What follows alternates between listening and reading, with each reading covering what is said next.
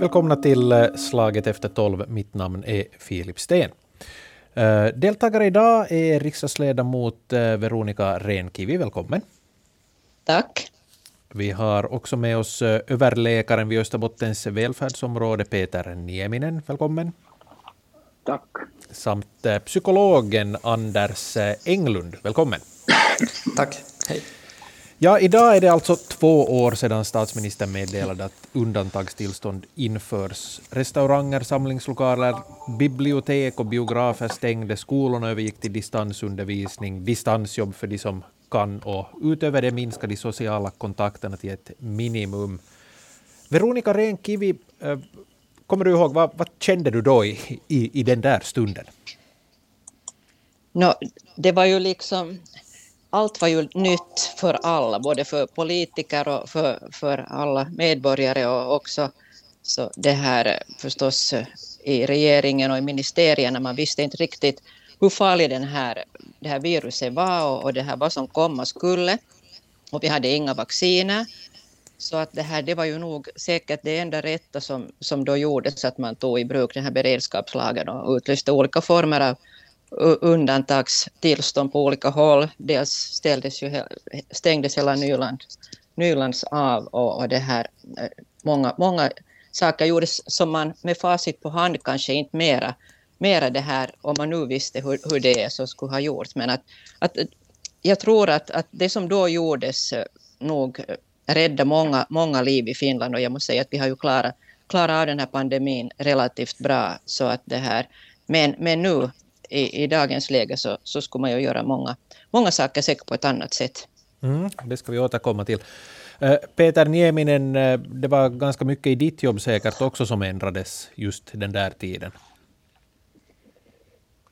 Ja, det kan man ju säga, och det har ju gått förstås så pass lång tid att helt exakt kommer man inte säkert ihåg precis alla känslor som man hade då. Men nu var det ju en stor rädsla då förstås när man såg de här rapporterna från norra Italien och sen lite senare från resten av Europa.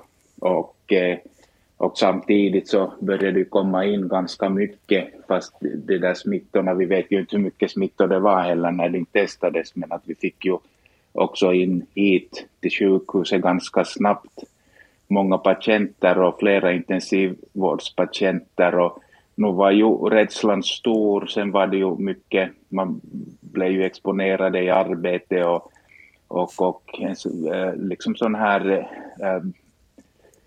brandkårsaktig verksamhet då, att det blev mycket karantäner och det blev väldigt mycket, kanske nu så här i efterkant så kanske lite till och med överdrivet, men att just när allt var så nytt så man var ju ytterst försiktig och faktiskt den där oron då att hur det här ska gå och hur vi ska klara det här, så var ju nog överhängande.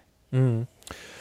Anders Englund, det var ju väldigt dramatiskt då för 2 år sedan. Minns du, vad kände du?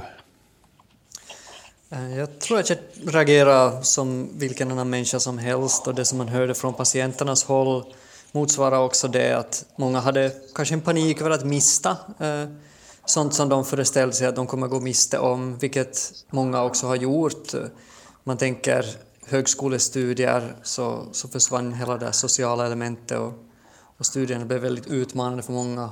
Och sen sorgen av att gå miste om halva sociallivet sitt. Och sen också en känsla av att vara trängd, så har nog kommit fram när vi kanske inte i det civila är vana att bli bestämda över på samma sätt som vi har gjort under de senaste 2 åren. Ja, hur tycker du att hurdana uttryck har det tagit i sig, just det här med att det liksom blev mer viktigt så att säga att lyda de här restriktionerna? Jag tycker man har sett en vissa tecken på en negativ inställning mot auktoritet som kanske grundar sig i ett sånt motstånd till att lita på ledarna. Så, som desinformation och sen att tvivla på fakta. Precis. Det där ska vi också återkomma till. Om vi nu tittar bakåt på de här 2 åren så Finland har ju inte haft de allra hårdaste restriktionerna av alla länder. Vi har ju inte till exempel haft sån här direkt lockdown, men vi har nu inte heller haft de lättaste restriktionerna till exempel om man jämför med Sverige. Så här 2 år senare rent konkret, vad kunde eller borde man ha gjort annorlunda med den kunskap vi har idag, Veronica Rehn-Kivi? Ja, det är svårt att säga, men jag ser åtminstone att det här alla såna preventiva åtgärder som det här man kunde ha gjort det i förväg. Vi har ju en jättebra beredskap nog och försörjningsberedskap i Finland, men att det har man ju märkt att hela vår lagstiftning har legat efter. Vi har gjort en massa ändringar i både hälsovårdslagen och i lagen om smittsamma sjukdomar här under dessa 2 år. Att det här, nu när man tittar i spegeln så borde vi ju ha, och det ska vi ju nog göra också, en reform nu av båda de här lagarna för att det här får dem liksom färdiga för nästa gång vi står inför samma situation, att vi får en virus som det här påverkar vår hälsa så här farligt. Det är en sak, men sen är det förstås många av de här restriktionerna som man nog kanske borde ha mera tänkt över före man satt. Och både gäller då kulturfältet och restauranger och sånt. Men att vi tog det säkra för det osäkra, men det påverkar nog precis som här också Anders tog upp, att den mentala hälsan har inte varit bra och inte definitivt blivit bättre under dessa 2 år. Men skulle man nu så här med facit i hand ha kunnat välja någon annan väg än att ta det säkra för det osäkra då? Alltså i det skedet, det är jättesvårt att vara, eller lätt att vara efterklok, men att nu har jag ju liksom, när jag tänker på många av de här restriktionerna som gällde till exempel just att teatrar inte kunde hålla öppet och måste ha 2 meter mellan varje sittplats och att man sitter där med ansiktsskydd och sånt. Och då var i det skedet de flesta vaccinerade åtminstone en gång. Så att det här, när man sen tänker på att ändå man får gå till butiken och kunde gå på restaurang, men bara till ett visst klockslag, så att det här, svårt att säga. Mm. Peter Nieminen. Men jo, det här, det är säkert alltid det där enklaste att vara efterklok. Idag får man vara efterklok. Ja, men jag tänkte bara på det där vad Veronica sa om de här restaurangerna, så säkert liksom tror jag nog att det har varit bra, speciellt de här nattklubbarna har varit stängda då när smittspridningen har härjat, för att jag tror nog att där efter ett visst klockslag så börjar nog kanske det här omdömet lite svika och risk för sådana omfattande smittspridning blir större. Men så där, om man tänker från början, så det att Nylands gränser stängdes så var ju nog säkert en bra sak, för att då köpte man tid nog till resten av Finland som nu inte kanske var så väl utrustad för krävande vård som då speciellt Nyland. Sen kanske kan man fundera på att var det så där riktigt klokt att stänga skolor i hela landet när det inte fanns alls någon smitta, om vi tänker på något östra gränsen i Lappland, att var det hade ett enda smittfall att alla skulle ändå då till distans, att där skulle man kanske ha kunnat haft mer sådana här geografiska begränsningar kanske, som det nu har sen blivit sen an efter när man har lärt sig att inte man kör hela Finland med samma kamp.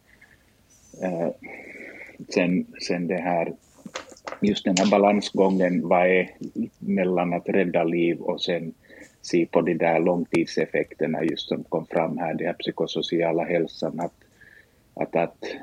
det har varit varierande, att på vissa ställen så har man lyckats kunna hålla ungdomarnas hobbyverksamhet ganska väl igång oberoende, och sen på andra ställen har det ganska kategoriskt stängts ned, så att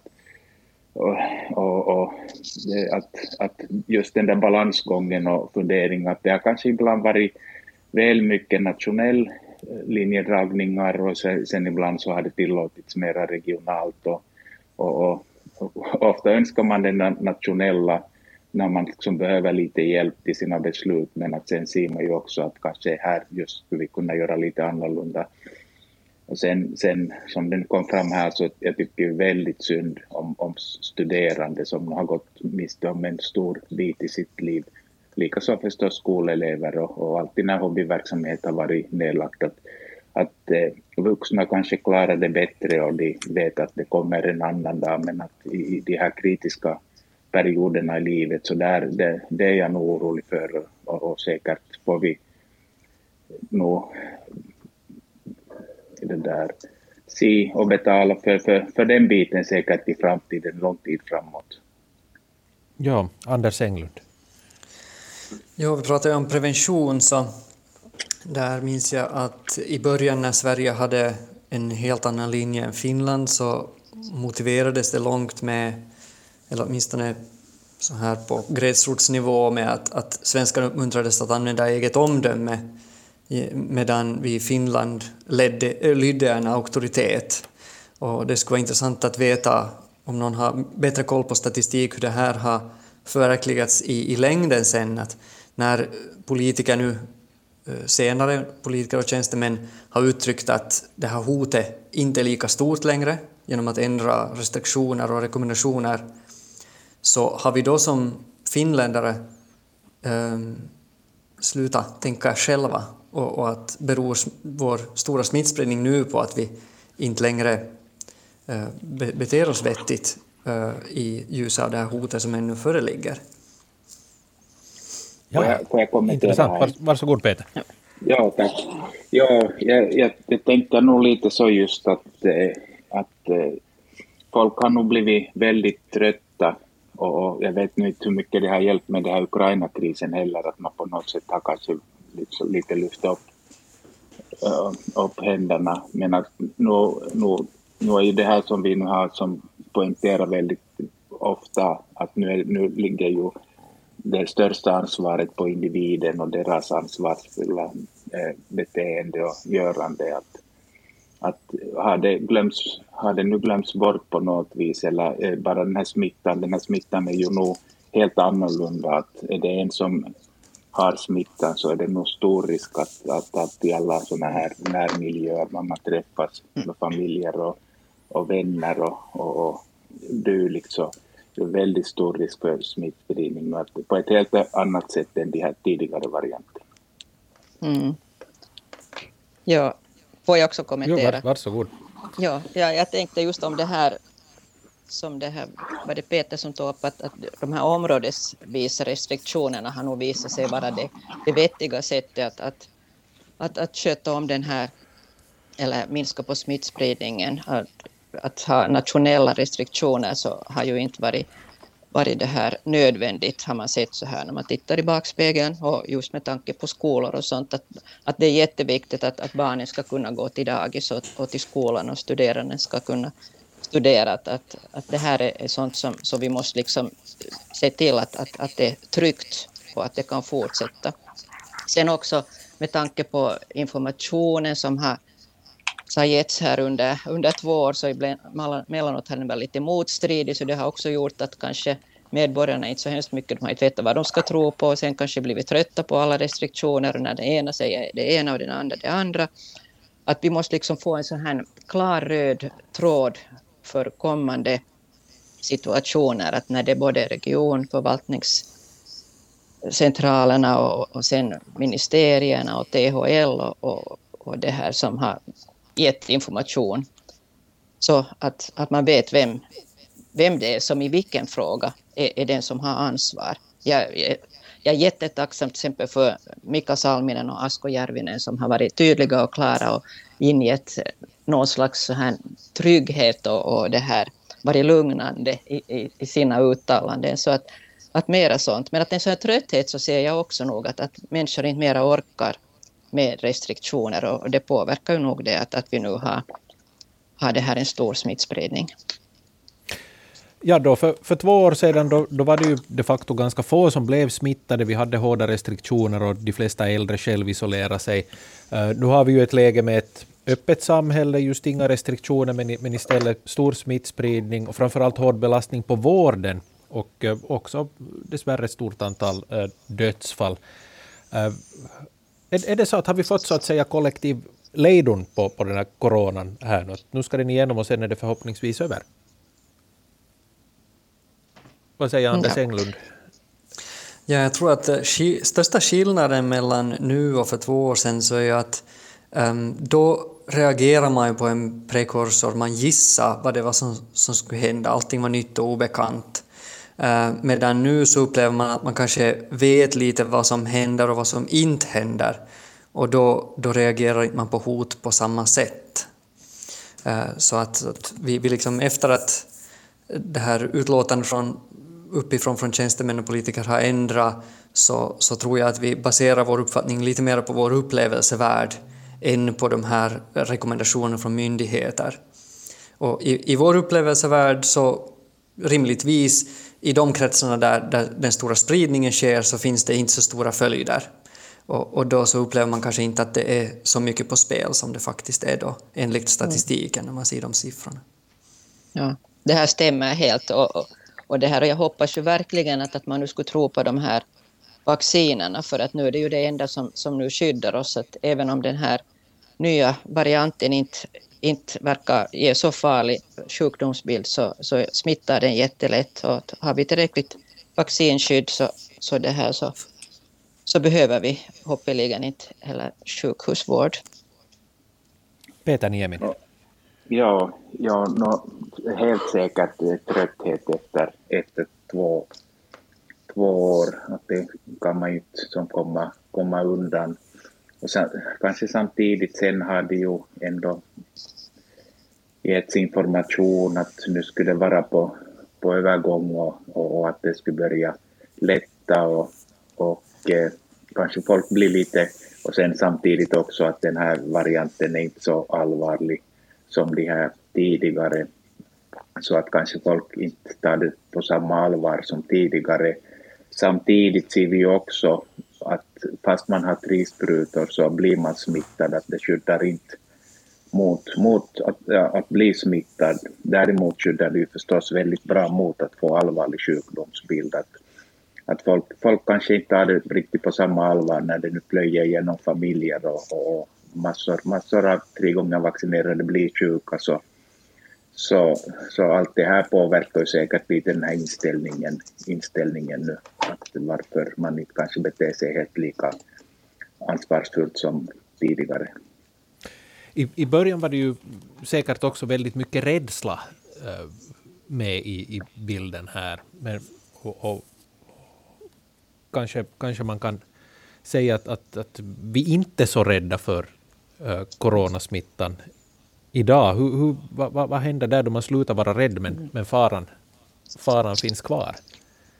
Vad säger Anders Englund? Man normaliserar ju hotet. Att alla vi som kör bil så tänker ju inte jättemycket på riskerna.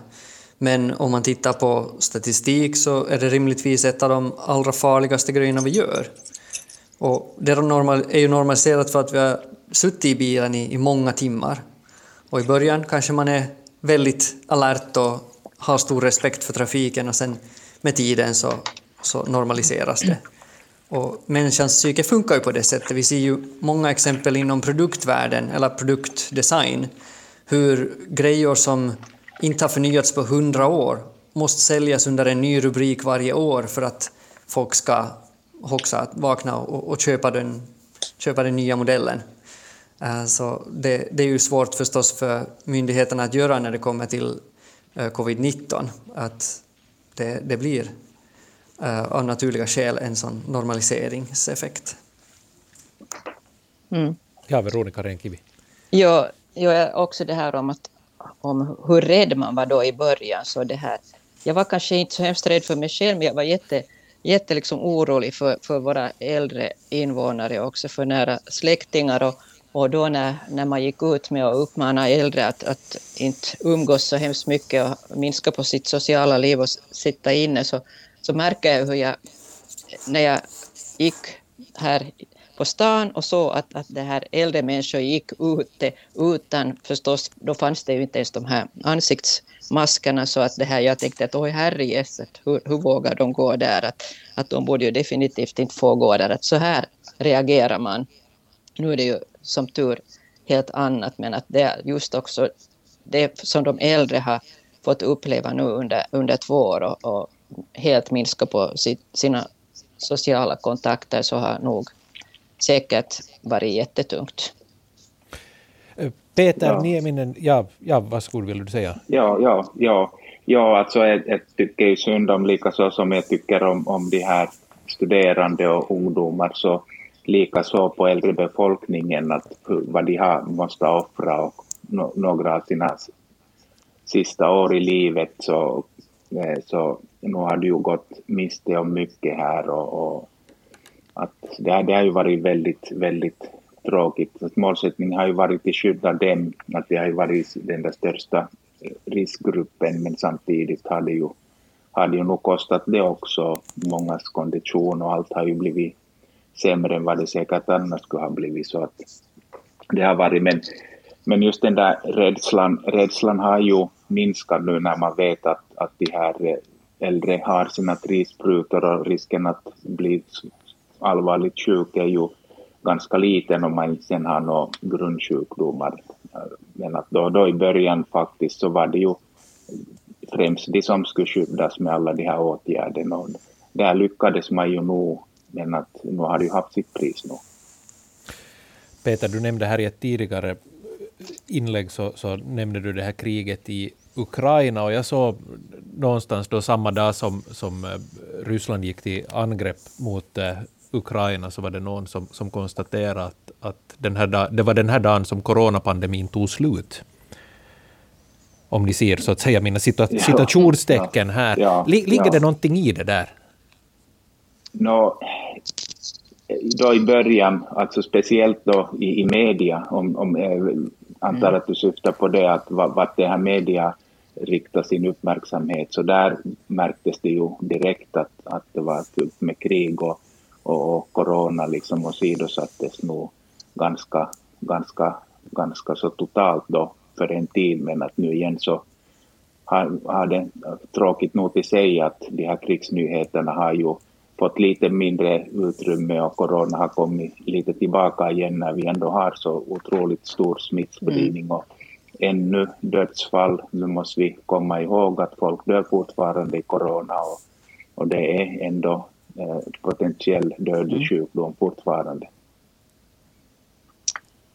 Det stämmer. Jag tycker också att pandemin tog slut i medierna nog när kriget började. Att efter det har man inte sett så hemskt mycket nu igen de senaste dagarna. Men också som politiker och riksdagsledamot så har vi alltid dagligen fått så här statistik över både globala och nationella sjukdomsfallen och åt vilket håll det går. Men de slutar också här nu för några veckor sedan. Och det har också gjort att man inte ser det i sitt flöde. Vi fick så här e-mail varje dag. Och man ser inte hela den här pandemin på det sättet mera i det här varje dag. Så att på det sättet har det nog minskat fast. Under de senaste 2 veckorna så har 300 personer dött i Finland i corona. Så att det är ju jättestora det här mängder. Mm. Anders Englund, är det så att vi bara klarar av en svår sak i taget? Det kan nog bra vara att vi har någon sorts begränsad kapacitet för grejer, problem som vi investerar oss i. Och där tror jag vi också är beroende av att se någon egen roll i problem, så att det inte bara är drabbningar som kommer på. Mm. Ja, hur kan man om man försöker ställa då de här 2 svåra sakerna som vi har att konfrontera här nu, dels kriget i Ukraina och så coronapandemin, är det här kriget på något vis liksom enklare att hantera, eller ska vi säga att behandla liksom på ett personligt plan? Ja, jag tycker nog personligen att det här kriget går ju nog långt över att det är som så totalt hemskt och katastrofalt och människorna har som inga möjligheter på samma sätt som i den här pandemin att försöka skydda sig. Eller kanske de försöker skydda sig men att det ändå det är som annorlunda. Men det här, i den här pandemin är ju det här då som har varit liksom de här 2 åren att det ser ljusare ut och så kommer den besvikelsen igen att oj nej nu börjar det igen och alltid när man tror att nej nu ska det här börja lätta och som vi trodde här nu också efter den här deltavågen att nu skulle det här liksom börja lätta mot våren så kommer den här nya och då är den här osäkerheten hela tiden att vad händer nu att är det här nu över efter det här eller kommer det ännu någonting. Det är det som kanske är det värsta i den här pandemin. Mm. Jag tror också att fast den här pandemin har varit jättetung och svår så hade man ändå på något sätt kunnat förstå den. Den har liksom någon orsak som är förklarlig men det här kriget är helt oförklarligt och man kan inte förstå det. Och det är liksom riktigt hemskt så att jag tror tyvärr så att därför har det här kriget tagit över nu både liksom i medierna och i folks tankar. Precis som ni sa här så har ju den här pandemin hela tiden präglats av att vi har hoppats att det ska vara över inom några månader men då också ett stort ovetande och som Peter här nämnde så kommer det de här bakslagen och då det kommer en ny variant eller någonting annat. Hur har det här påverkat beslutsfattandet, Veronica Rehn-Kivi? Alltså när man inte riktigt har vetat hur det går, så som jag sa här än tidigare, så har vi ju måste efter alltid göra lagar, temporära lagar för en viss tid. Och, det här, och sen har det kommit det här bakslaget. Och så har man liksom måste förlänga de här samma restriktionerna som man har redan tidigare gjort i lagen. Och tiderna har blivit längre.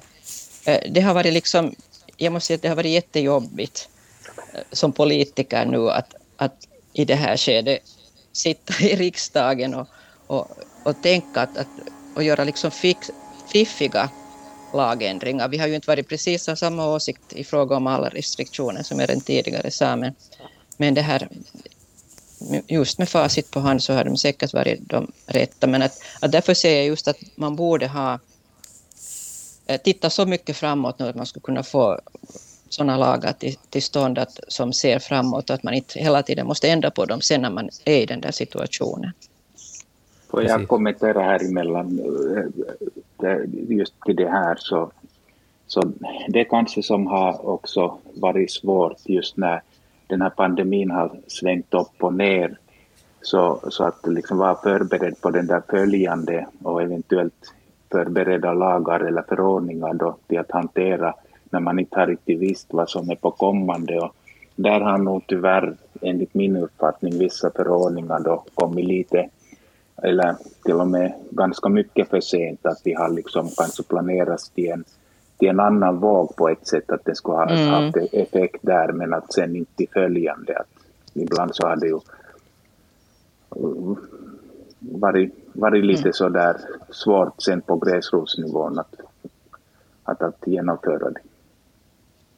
Det här coronapasset så väntar man ju länge på. Det skulle faktiskt ha varit effektivt kanske redan lite tidigare. Men sen hann det ju inte vara allt för länge i kraft för att vi fick den här omikron, den här varianten. Och sen gällde ju inte mera. Det här passet hjälpte ju inte mera eftersom det smittade och struntade totalt i vaccinationer. Så att det här, du har helt rätt jobb, Peter. Det var vi ju också har märkt här som Anders var inne på här. Vi har sett en tydlig splittring, en klar delning av de som då följer myndigheternas instruktioner och litar på myndigheterna, följer restriktioner, vaccinerar sig och de som är mer kritiska och skeptiska. Och den här uppdelningen fanns ju visserligen till viss del också tidigare, men det har nog blivit mycket tydligare nu under pandemins gång. Hurdana konsekvenser kan det här få, Anders Englund? Vad tror du? Jag tänker faktiskt säga att jag har annan åsikt där. Att, så vitt jag minns så var lägerbildningen starkare i början. Då så tog folk till sig olika nyheter på olika sätt. Jag minns att det var väldigt stora frågor. Nu minns jag inte exakt vad diskussionerna gick kring. Men jag tycker att den där lägerbildningen lättar sen. Och den här frustrationen så bottnar väl i viss mån i det att det inte finns någon fiende att rikta sin frustration mot. Och då kanske man hittar skillnader inom populationen, hur olika människor reagerar olika på olika saker. Och man kunde spekulera att har det någon roll i hur vi reagerar på den här konflikten i Ukraina nu, där så som vi uppfattar det finns det en tydlig aggressor som vi gärna reagerar negativt mot. Så kanske det finns någonting sånt. Vad tror ni andra? Jag tror att Anders spekulerar säkert helt rätt. Jag tror att det är just så här, men att nu finns det ju klart att det har varit de här vaccinmotståndarna och så som det här har varit kanske, tycker jag, aggressivare än tidigare som jag har upplevt så här vaccinmotstånd. Att på något sätt har man absolut nu inte fått röra det här, det egna bestämmande om sin kropp. När jag tänker annars så tar man ju nog vacciner utan att tänka desto mera. Men att det är kanske det som jag ser här nog, som nog här nu också helt nyligen har varit starkt. Och just det att det kom den här lagen om att vårdare måste vaccinera sig, sådana som sköter om just svaga patienter och åldringar och sånt. Så att det har ju nog väckt ett jättestort motstånd. Och kanske blir det just så att man har dela befolkningen. Kan jag snabbt kommentera? Varsågod. Att absolut har ju den här diskussionen dragits till sin spets när det har kommit den här lagändringen att man kan permittera en människa om den inte vaccinerar sig. Och det har blivit allvar på det sättet. Men jag tror att Veronica Rehn-Kivi lyfte det här redan tidigare, att i början av pandemin så kunde folk stanna en annan på gatan och säga åt en 70-plussare att du får ju inte vara här, du är ju i fara. Medan sånt inte händer längre, att man börjar lägga sig i andra människors privata beslut i mataffären eller på gatan. Peter Nieminen. No, i det här exemplet så tycker jag det är nog ganska fint att folk bryr sig om varandra och vill hjälpa till på det viset om de säger att du ska akta dig. Men jag tänker nog som på de här motståndarna, att nu tror jag att det går ganska mycket hand i hand med de här vaccinmotståndarna, åtminstone till dels. Och just det här att man liksom, fast man inte bryr sig om sig själv så måste man ju bry sig om medmänniskan och deras hälsa. Och samtidigt så tänker jag nog på det också, att nu har vi ju sett de här senaste månaderna att absoluta majoriteten som hamnar in på sjukhus och intensiven är ovaccinerade. Det kostar ju samhället väldigt stora pengar, och sen liksom efter att de har varit, så då är det nog, har väldigt många ändrat sin syn på det här och är beredda att ta vaccin, för att de har sett vad det kan leda till att vara ovaccinerad. Precis. Sista frågan. Det har ju under denna pandemins gång så har det pratats om ett sånt här tillstånd som vi ska uppnå sedan när det här börjar ta slut eller lugna ner sig i varje fall, och det är något som kallas det nya normala. Är vi nu i det nya normala? Ja, det här, man vet inte vad som är normalt nu för tiden, i dessa tider, men det här, jag tror att vi nog måste börja och leva liksom vanligt, som vanligt. Familjerna ska kunna leva så som de har gjort tidigare. Barnen, just som jag sa, ska kunna gå tryggt till dagis och till skolan, och de äldre ska få träffa sina vänner och anhöriga och ha det här, sociala kontakter. Det betyder bara att vi måste i framtiden säkert ta vacciner. Det har talats om att det här nu coronavaccinet skulle bli ett sånt här vanligt säsonginfluensavaccin. Så att allt det här måste vi se till att som skyddar oss så att vi kan leva normalt. Och det är jätteviktigt, för för vår mentala hälsa framför allt, att vi inte hela tiden ska måste tänka på någonting som är farligt och kan påverka vår hälsa, utan att vara normala. Sen säkert just som Veronica tog upp där tidigare, så måste vi nog ha det där. Det här, just de här pandemiplanerna måste ju uppdateras.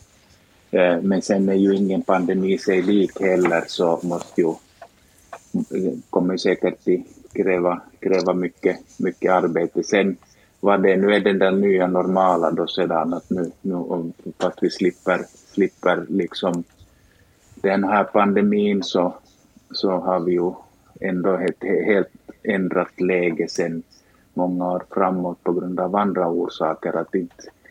Att man pratar om att tidigare att när man går tillbaka till det normala, så det tror jag nog inte vi gör. Att, som just hellre sådär att det nya normala som vi måste lära att leva i.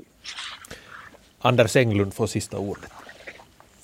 Ja, jag håller nog med det som har sagts, att den normala finns kanske inte kvar helt automatiskt att återgå till.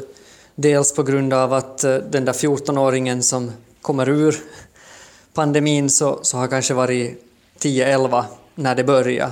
Så att den har ju gått miste om en utveckling som man i samhället behöver aktivt ta ansvar för att ersätta med någonting annat. Och sen så tror jag att vi finländare nog har en sån här ambitionslöshet som tar sig uttryck under regniga sommardagar. Att man känner att det är lite befriande när det regnar och man inte behöver göra så mycket av den där fina dagen som det finns få av i Finland. Och att under pandemin så har vi kanske skippat vissa vanor som har varit bra för oss för att de har varit farliga, och att då kommer vi kanske inte på ett naturligt sätt tillbaka till dem, utan att vi måste helt enkelt besluta att tvinga oss tillbaka till det som vi vet att funkar bäst. Det skulle gälla att kollektivt ta sig i kragen. Yep. Precis. Bra. Tack psykolog Anders Englund, tack också överläkare Peter Nieminen vid Österbottens välfärdsområde och riksdagsledamot Veronica Rehn-Kivi för SFP. Ni har lyssnat på Slaget efter 12. Hör oss igen imorgon.